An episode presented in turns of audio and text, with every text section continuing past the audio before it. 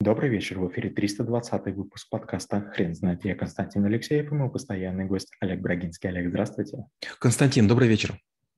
Хрен знает, что такое аромамаркетинг, но мы попробуем разобраться. Олег, расскажите, пожалуйста, что это за навык? Необычная история. Безусловно, если вы живете не богато, то, скорее всего, вы не пользуетесь дезодорантом. И духи тоже, они там используются, или там деколон по праздникам. Но как только вы начинаете быть более чистоплотные, вы начинаете замечать, что есть разные запахи. И вы заходите в разные помещения и вдруг слышите э, какие-то нотки. В дорогих гостиницах очень часто есть так называемая аромаподпись. Вот вы заходите, и там есть один и тот же запах. И он обычно настолько приятный, что настроение поднимается. То же самое бывает в автомобиле автомобилях. Бывает, что некоторые салоны продают автомобили, допустим, там будет запах клубника со сливками или запах кожи, запах новой машины. И вы в нее садитесь и думаете, боже мой, это моя машина. У меня такая история была, мне, когда привезли Audi Q7, вот, э, она пахла просто невероятно. Я в нее садился и прям таял. А потом высохла пахучка, я, я вдруг с удивлением узнал, что, во-первых, такую тяжело купить, вот, ну, их нет в нашей стране. А во-вторых, я вдруг понял, мне не машина нравился, а запах. Олег, скажите, пожалуйста, предпринимателю, который будет смотреть в эту сторону, с чего стоит начать? нужно подумать, э, есть ли необходимость каким-то образом подманивать э, своих клиентов. Например, э, ресторан папарацци, город Екатеринбург, на лестнице, которая к нему ведет, распылял запах жареного мяса. И когда я начал ругаться с Женей Ивановым, который там был шеф-поваром, он говорит, Олег, да это не кухня пахнет, это распылительный. А ведь на самом деле запах жареного мяса иногда бывает очень соблазнительным. Другой пример. Город Украина, э, вернее, город Киев, Украина, недалеко от центрального автовокзала есть завод «Рошен», на котором выпускают торты «Вечерний Киев» и конфеты, э, ой, киевский торт и «Вечерний Киев». И вот там воздуховоды, которые с фабрики дуют, добавляют немножко ванили. И вы когда идете, запах просто невероятный. Получается, вы проходите мимо этого магазина и метров, наверное, на протяжении 30 до него после него, вы слышите запах ваниль, и вам так и хочется зайти, какое-то настроение создается. И третий пример. Вы заходите домой и чувствуете запах елки с мандаринами. Ну, конечно, настроение новогоднее. Например, опять же, вот есть гостиница Европа, Гранд Отель Европа в Питере. У них есть определенный запах. Запах времен Наполеона. Он такой не очень изысканный, но я в этой гостинице был, наверное, раз 20, и каждый раз я когда прихожу, я прямо вдохнул, успокоился. А вы чувствовали этот запах а, в лобби? В лобби. Мало того, была одна ситуация, мы уже работали с гостиницей W, но в W в Питере не было места. И однажды меня поселили в Гранд Отель Европа, ну, к, к самым ярким конкурентам. И я, среди прочего, говорю, слушайте, говорю, мне ваш запах нравится. И вдруг мне на ресепшене подарили маленький флакончик бесплатно этого запаха, и потом он мне очень долго стоял в Москве в кабинете. Мало кому нравился, но мне он так, какой-то такой запах стабильности. Мне показалось, что он такой надо будет в следующий раз принюхаться. Я, честно говоря, несколько раз там был и не чувствовал особо ничего.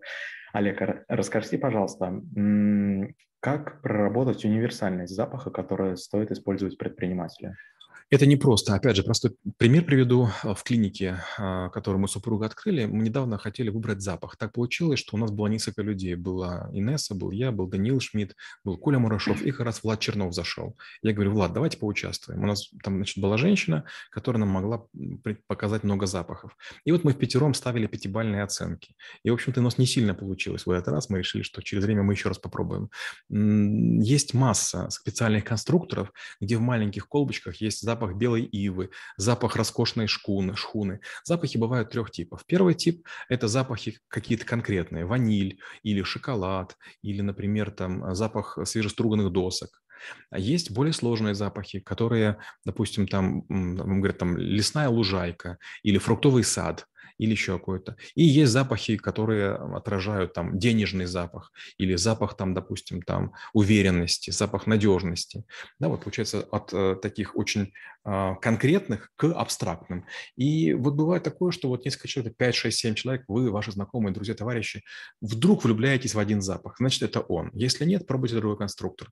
Это то же самое, как торты, то же самое, как конфеты. Ну, вот бывает такое, что всем нравится коробка конфет, бывает такое, что хотя бы одному не нравится. Надо искать. Их очень много. Например, у меня есть товарищи, компания называется «Шестое чувство». Мы с ними работали и в России, и в Казахстане.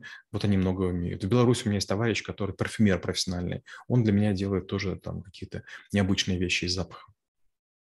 Олег, а расскажите, пожалуйста, вы знаете кейсы, когда использовались отрицательные и резкие запахи в бизнесе? Да, да, знаю такое. А, самый позорный случай расскажу. Мы в Киеве тоже проводили аромамаркетинг, аромаркетинг для Альфа-банка или Альфа-капитала.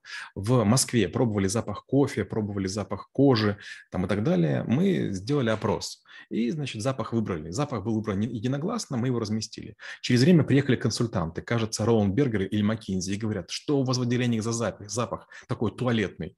Я так обиделся на них, говорю, какой туалетный запах? Они говорят, ну, выбрали морской бриз. В Европе это запах туалетов. Мы говорим, а у нас клиенты вот его выбрали, им нравится. Олег, скажите, пожалуйста, большие бренды используют запахи? Да, конечно. Если возьмете Audi, Lexus, Toyota, а, Bentley, там очень много аромамаркетинга. Например, э, такая интересная штука. А, Abercrombie Fitch, моя любимая спортивная одежда. А, если вы покупаете одежду, на нее обязательно набрызгают их фирменным парфюмом. И где бы вы ни были, Дубай, Нью-Йорк, а, Лондон, э, какой-нибудь там Сидней, вы заходите, и у них по всему миру один и тот же запах. И такое чувство, как будто вы приходите домой. Это очень подкупает. Олег, скажите, пожалуйста, э, когда предприниматель будет ставить себе задачу, он может обойтись просто каким-то популярным и известным запахом, или нужно все-таки привлекать специалиста к этой, к этой задаче? Ну, во-первых, привлечение специалиста ничего не стоит. То есть, вот, допустим, парикмахер, он с вас деньги возьмет, а человек, который вам продает запахи, он все-таки вас бесплатно консультирует. Первое, нужно понять, чего вы хотите. Второе, нужно понять, что есть масса технологий. Первая технология – это такие а-ля парогенераторы. Второй вариант – такие есть маленькие пульверизаторы. Третий вариант – вы можете встроиться в вытяжку, и будет как бы от того, насколько часто нужно вот этот запах издавать, а от того, насколько точно вы хотите это использовать есть масса хитростей. Сегодня есть такие маленькие приборчики, они размером, наверное, с книгу. Туда вставляются или кассета, или флакон духов, и там микрокомпьютер стоит, который с компьютера настраивается. Вы можете сказать, что в рабочие дни распылять каждые 15 минут а, с такого-то времени по такое-то, в выходные вообще не распылять. То есть есть масса, масса всяких хитростей. И вот чем дальше, тем сильнее эти истории.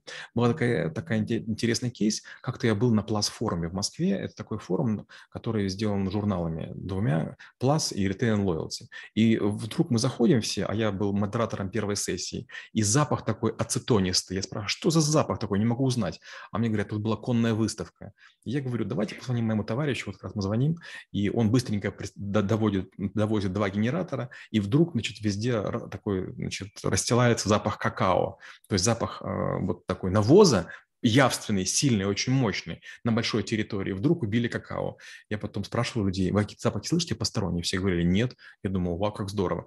Это же было не проветривание, это была маскировка.